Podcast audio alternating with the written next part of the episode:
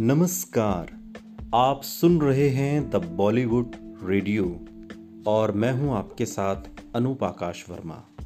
दोस्तों, ये किस्सा अमिताभ बच्चन और ऋषि कपूर का है।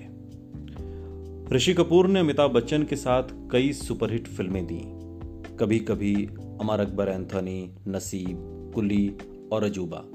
ये वो फ़िल्में थीं जिसमें दोनों सितारे एक साथ काम करते हुए नज़र आए। वहीं इन दोनों की स्क्रीन प्रेजेंस और केमिस्ट्री देखकर फैंस काफ़ी एक्साइटेड रहते थे। लेकिन ऋषि कपूर को उस वक्त अमिताभ बच्चन से एक शिकायत थी, जिस वजह से उन्होंने अमिताभ बच्चन के साथ काम करने से इनकार कर दिया था। दरअसल ऋषि कपूर को अमिताभ बच्चन से इस बात को लेकर दिक्कत थी कि उनका मानना था कि वो कभी भी दूसरे एक्टर को क्रेडिट नहीं देते थे। हमेशा बेबाकी से बोलने वाले एक्टर ऋषि कपूर ने फ़िल्म कभी कभी के बाद से यशराज बैनर से भी दूरी बना ली थी। इसके पीछे की दो वजह थी। दरअसल, इस फ़िल्म के दौरान काम करने को लेकर ऋषि कपूर को दो चीज़ें महसूस हुई। पहली, कि उनके रोल से ज़्यादा अच्छा रोल नीतू कपूर का है और दूसरा, अमिताभ बच्चन। ऋषि कपूर ने अपनी किताब खुल्लम खुल्ला में रिवील किया था कि मुझे अमिताभ से उस वक्त भी दिक्कत थी। आज भी मुझे उनसे परेशानी है। उन दिनों एक ऑल स्टार फ़िल्म में काम करने का एक बड़ा नुकसान ये था कि हर कोई केवल एक्शन फ़िल्में बनाना चाहता था। जिसका मतलब था कि जो स्टार सबसे अधिक फ्लेयर के साथ एक्शन कर सकता है, उसे सबसे अच्छा हिस्सा मिलेगा।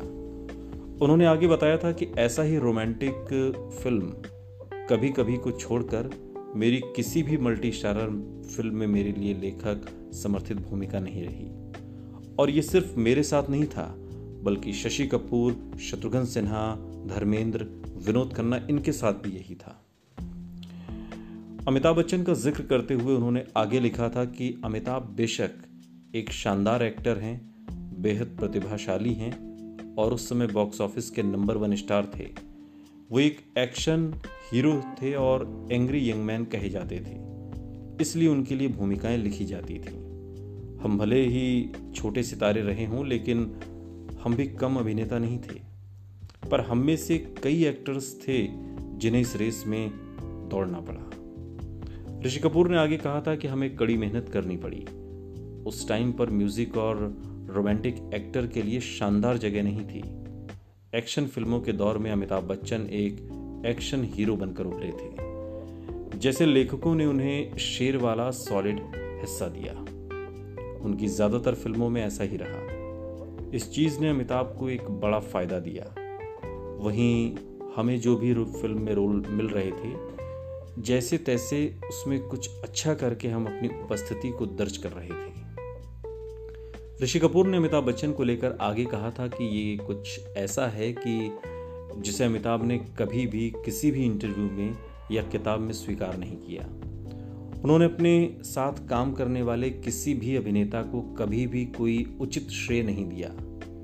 उन्होंने हमेशा अपने लेखकों और निर्देशकों सलीम जावेद, मनमोहन देसाई, प्रकाश मेहरा, यश चोपड़ा और रमेश सिप्पी को ही श्रेय दिया, जो कि गलत है।